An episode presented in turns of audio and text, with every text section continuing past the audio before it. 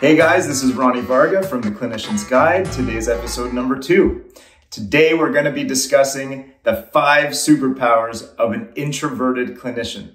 Why are we talking about this? Well, because there's tons and tons of introverted people out there, and a lot of them are clinicians. I've had tons of them come up to me and ask, Am I going to strive? Am I going to be okay as an introvert in a very extroverted field? And the answer is 150% yes. How do I know that?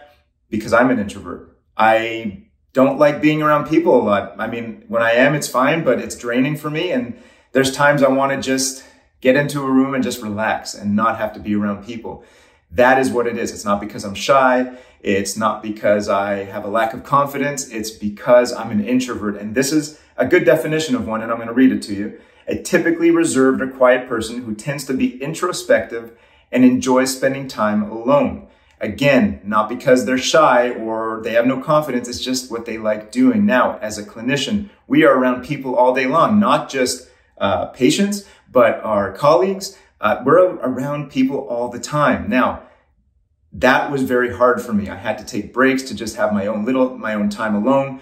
Um, but I strived. Now, why did I strive? Because I had superpowers as an introvert. And I'm going to give you guys the five superpowers that I believe are the best powers that we have as an introverted clinician. And here it is. Number one, deep thinkers. We are deep thinkers. Number two, we are creative and have an awesome imagination, and that's great for patients. Number three, we excel at problem solving, something else that's great for patients, and it also makes us good employees because we get to solve our problems without having to ask other people.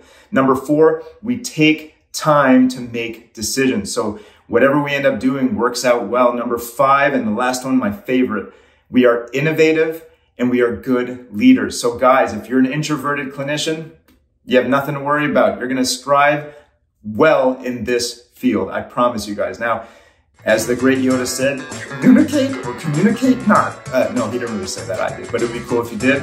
But in the end, guys, communicate as much as you can and let's work this. See you soon.